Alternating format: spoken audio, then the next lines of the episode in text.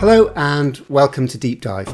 I'm James Lancaster, editor of AMI, and my guest today is someone who knows the challenges faced by international associations as much as anyone.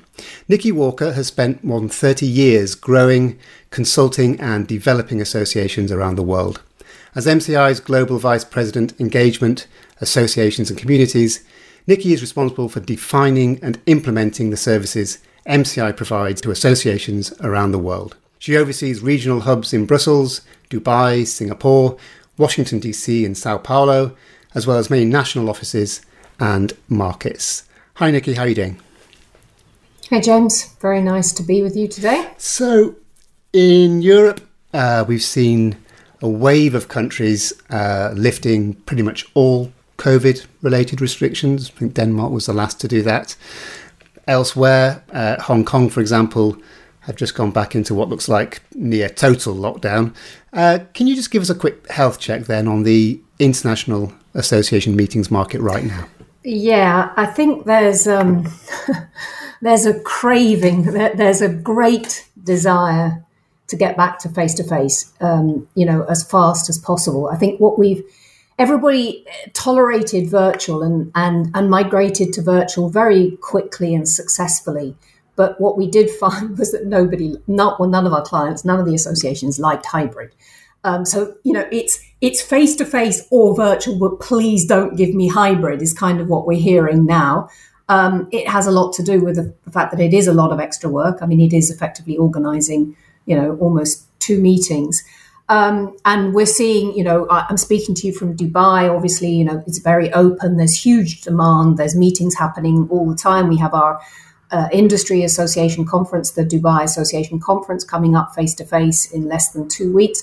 So, and interestingly enough, actually, one of our clients took the plunge and held a face-to-face meeting in San Francisco in the last weekend of January at a time when a lot of other US associations were cancelling their meetings, and they had the highest attendance ever. So it's, let's say, I guess we can say it's positive, but I think also, certainly from our side, we're advising everybody there has to be a plan B. You can go ahead and plan face-to-face. It's got to look different. It's got to feel different. It's going to be smaller, more national or regional. But have a plan B. If you have to migrate to virtual or you have to go hybrid, you must have that plan in place. Okay, that's interesting. Thanks for giving us that overview. I want to get on to membership, though. I think that's something you have special interest in. In your experience, speaking to your clients, what impact has the pandemic had on membership? Have numbers gone up, down? What's happened? Some associations have had a decline in membership, and I think it really depends. It depends on the type of the association. So, for example, an industry alliance trade association that relies very much on working groups and, coming together to create industry standards or to create, go-to-market strategies or whatever. Those meetings are simply not as effective in a virtual environment. So, and in trade associations generally, companies pay a lot of money. It can be €50,000 euros or dollars. So a lot of money. So if the company hasn't been able to get from that association what it, joined up to do, then, some of those trade associations have lost members. But I don't really think that individual membership organisations should have suffered much in their membership if they had in place what they needed to have in place. COVID shouldn't really have made a difference. No, I mean, in many ways, a situation like this, an international crisis, would be an opportunity for associations to shine, wouldn't it? For members to sort of turn to their association in a time of crisis. So on that, has the pandemic exposed any flaws in the membership model, do you think? Well, I think the associations that have thrived and, membership has stayed stable and engagement has been good are those that really catered to them in a virtual online environment. So those with online communities who were already allowing their members to engage, 365 or 24/7 or whatever you want to call it, those communities have thrived. The smaller associations that really had one product and one product only, you know, which was their conference, and therefore they relied on the face-to-face to deliver any kind of value, they have suffered. And some of those smaller associations really never focused on membership anyway. That was a kind of, you know, it was almost a forgotten thing. You know, the focus was very much on the conference. So I think it depends a lot on the association. It depends on the industry. It depends on the style of the association. We can't categorically say all associations have been affected or no associations have been affected. But I don't really think COVID is necessarily, you know, the excuse for why membership might go up or down. Mm, okay. So the idea of membership has been heavily co-opted by corporations, hasn't it, in the last 30 years? Sort of, it's difficult almost to think of a time before this happened, but fitness clubs, supermarkets, I don't know, video rental. Is there anything associations can learn from the for-profit world when it comes to membership, or do associations have it pretty much wrapped up? I think the biggest learning is flexibility and really thinking about the member and or potential member, you know, otherwise referred to as a customer, and how they want to engage, because the corporate world has very much taken the attitude that, you know, the customer is king, and they have flexible ways you can join. You join Amazon, everybody's a member. You want to pay a little bit more, you want a slightly better service, you take Amazon Prime and it costs you something. Whereas associations have always gone in and historically have had a very rigid membership offering, which is, you know, kind of the association determines it. It's got this, an advantage, and there's a price attached to it. And you take it or you leave it.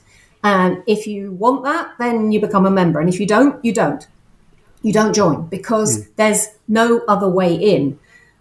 So I think the flexibility and you know, different subscription models, different ways of approaching and helping people sort of climb up that engagement ladder from, you know, bog standard member to super premium VIP member.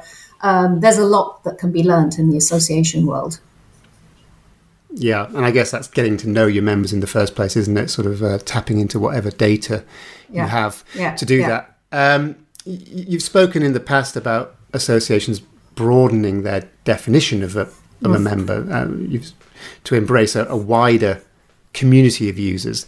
Some people might argue that you know, membership gives associations their USP. They should be fiercely protecting the exclusivity of their membership, if you like.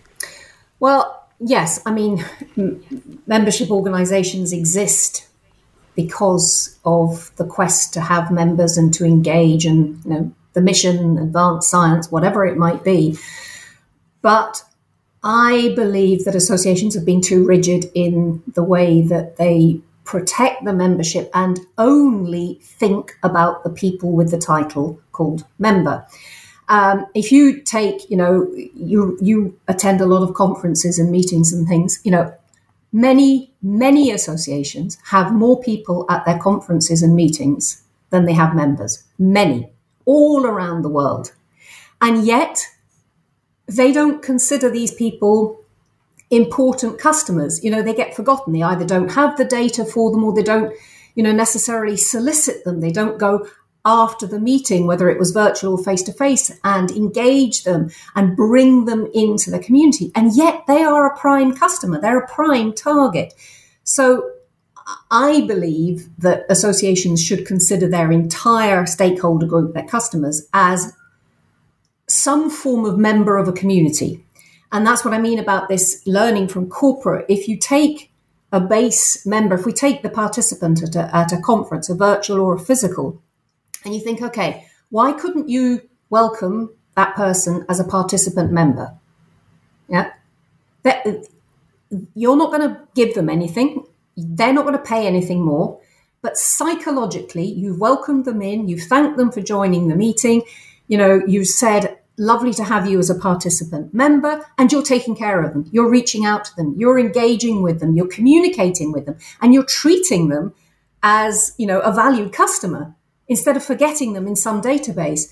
So I think there is a way of being more open. I'm not advocating to forget the membership model, but if you take this sort of help me rise up the ladder, help me engage at different levels, and I come in as a participant member, you know, and then somebody says to me, hey, but you know, you could be even more involved. You could help develop standards. You could get involved with this committee. You know, you could actually do some more networking because there's an online community. How do you fancy that?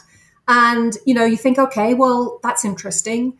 Yes, maybe I'd like to do more. And so you work your way up to becoming what is the model today, but that's a VIP member. It's somebody that wants to pay a premium, that wants to be involved, and that's happy to, you know, be a volunteer, but is also, you know, involved with voting. Because remember, membership is all about voting. It's all about you have the right to decide on the future direction of your organization. You have the authority to vote, but not everybody wants that. Not everybody is interested in the policy or the governance of the association.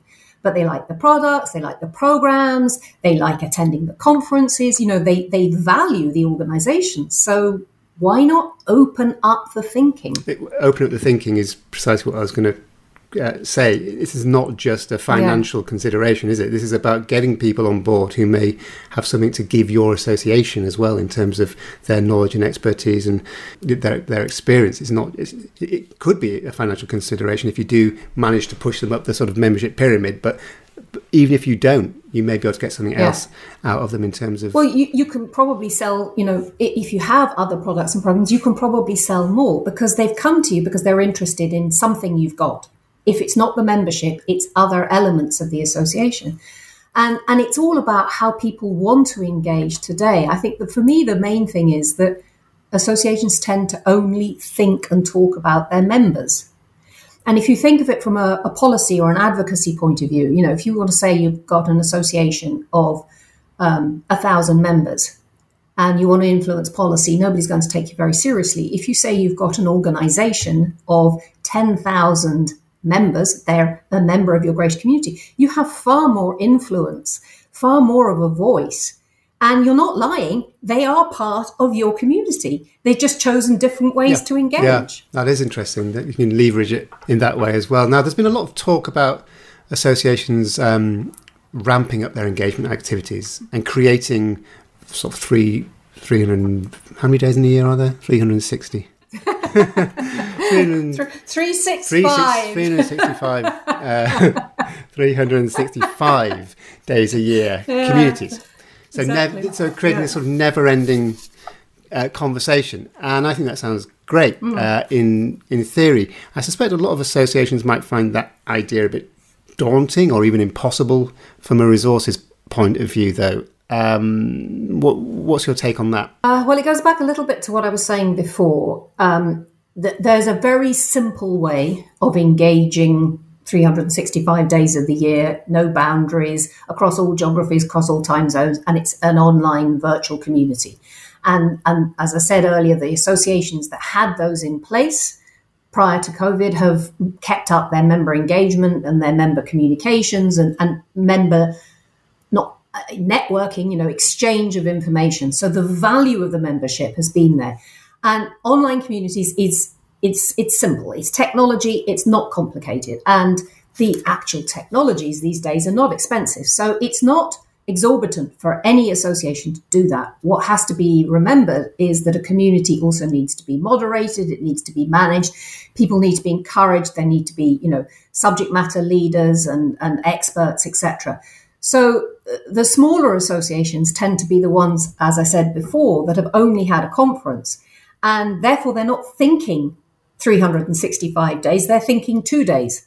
They're only thinking about engaging with that group of people for 3 times 2 days or whatever in the year. They're not thinking about the whole year. And it's those organizations that might be daunted to use your, you know, thinking, because their whole mindset is not around anything other than just the hiatus of, you know, some kind of face-to-face engagement, whether it's annual or goodness, you know, some triennial. I mean, can you imagine if it's only once every 3 years that you reach out to your community? Absolutely. I'm wondering though if since the internet exploded into our lives and digital communication became so pervasive, there's a sort of feeling that everything has to be 24/7. I just wonder if some associations have a membership base that isn't actually engageable at a very high frequency. And I'm thinking maybe of kind of academic associations where the innovations and developments in the subject matter may not happen at a very great pace, and that maybe a bi-monthly journal and a biennial conference is just about right for that kind of conversation. And I wonder, are they going to struggle or can they make it work for themselves in some way? Well, I think it's like any organisation, you have to know who your customer, who your target audience is. And of course, if you're a good communicator, you know that you're going to reach out to them in channels and provide channels that are relevant to them. So, you know, a lot of the meetings industry has been heavily dependent on healthcare meetings, on scientific meetings. And, you know, there's, as you said, many of those associations have had a physical conference and they've had a physical journal, which then went digital. So those associations whose audience are not engaged online or whose work doesn't allow them to be sitting, you know, behind a computer or, you know, have their tablet to hand or their mobile phone to hand, you know, on a daily basis. Surgeons are busy. They're seeing, you know, client, customers, patients, whatever you want to call them. They're operating. They have a window generally when they engage in with their association. It's either very early in the morning before they start their, you know, medical day, or it's late in the evening. You have to know as an association what your membership target audience community wants. So I'm not saying it's for everybody, but I do believe that the sort of model of just bringing people together for a kind of stand-up, you know, conference when somebody top-down is sharing knowledge and everybody's sitting quietly nodding their head needs a little bit of revamping in future if we're going to attract people to travel all over the world, or, you know, travel period, to attend these conferences. Right. You said, just wanted to pick up on something you said earlier, that associations, in your experience, haven't jumped on the hybrid meeting format. Is that primarily a resource thing as well, or is it a complexity thing? What's the issue there? It's all of those things. Resources, cost, because you are having to, you know, organise two meetings. So you need more staff. You need two teams, for example, one on site and one managing everything that's going on the virtual side. So there is a cost, therefore there is a complexity. And it's often those associations that didn't really have a very clever or well thought through virtual strategy that decided to put all their content online free and just, you know, let people come. Well, guess what? You know, they lost a lot of money. So they're desperate to get back to face, cut out anything virtual because they want attendance, you know, participants to pay for their content. So those that didn't have the right strategy are, you know, really not wanting to mess with anything virtual or hybrid in the future because they just think face-to-face is a better, you know, money generating strategy, if you like. But those that managed virtual strategically and applied a sensible kind of pricing structure, but very definitely a pricing structure to the virtual event, experience, conference, whatever you want to call it, you know, they still maintain, because they lost a lot of their costs, a very healthy revenue or a very healthy profit. And so they are more inclined to think that hybrid is okay, and that perhaps that's a larger association or one that can afford, you know, more outsourcing. So again, it's not a one size or one solution for every type of association. Mm. I mean, I asked the question because I imagine you could have a scenario where you could have online membership as a category. Mm-hmm, absolutely. You know, someone who just wants to sort of is happy to watch content online. And many associations had that even before COVID. You know, they would have a digital membership. Sometimes that was just somebody who could get a newsletter. They sign up for a newsletter and they were called a virtual member. There was no cost because they were only getting a newsletter. Others put others with a sophisticated digital online learning courses, etc. They would, or digital publications, etc. You know, they would have digital membership where it was a reduced fee, and that would cover access to digital components that the association had. So, you know, that was in place long before COVID came along, and has been very successful for a number of associations. So, are you seeing more associations taking membership seriously, maybe employing a community manager or asking you to do more as MCI to come in and do more work for them in that regard? Mm.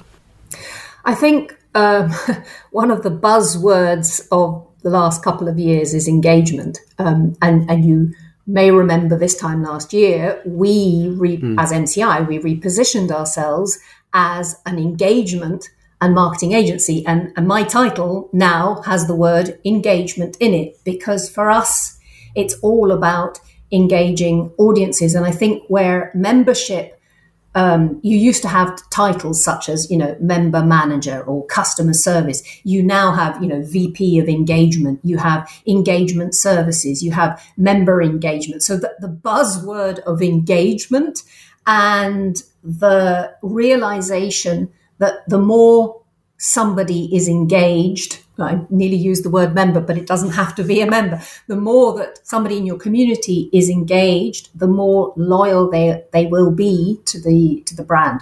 And this is not unique to associations, of course. It's happening very much in the for-profit sector as well. So yes, we've seen much greater focus on what is it that drives engagement, that drives, and it's more than just volunteering. It's more than just, you know, writing an article, contributing. But there is more strategy behind that now. That's interesting. If you could give associations then one piece of advice at the start of 2022, I know these questions are a nightmare. What would it be? Be flexible. Be open to change, because I mean, one thing I think I've said this to you lots of times in the last couple of years, I believe that COVID has actually been a great opportunity because it's forced us to change, and organizations that have embraced change are not perhaps yet thriving as much as they were in 2019, but change and doing things differently and taking certain risks are three words that don't necessarily align terribly well with association strategy. They're very risk adverse. But being open to considering doing things differently, I would call it modernizing. You know, be a bit more in tune with the way your future audience wants to engage, because it isn't the 60 pluses that are the future audience. It is the, you know, 18, 19, 20, 30 age group. And they've grown up in a very, very different world where engagement, online, virtual, 365 communications, all sorts of channels that are out there, you know, are possible. So I think flexibility, open-mindedness, and be modern. Just get in tune with what's going on. Get with it. Yeah. Yeah. No, I mean, a lot of associations are with it. We know that. Yes, of course they are. There are others that maybe aren't. But listen, thanks very, very much for your time today, Nikki. It's always such a pleasure to talk to you. And we'll have you on Deep Dive again before the end of the year, I'm sure. Thanks very much. Wonderful. Thanks, James. Bye-bye.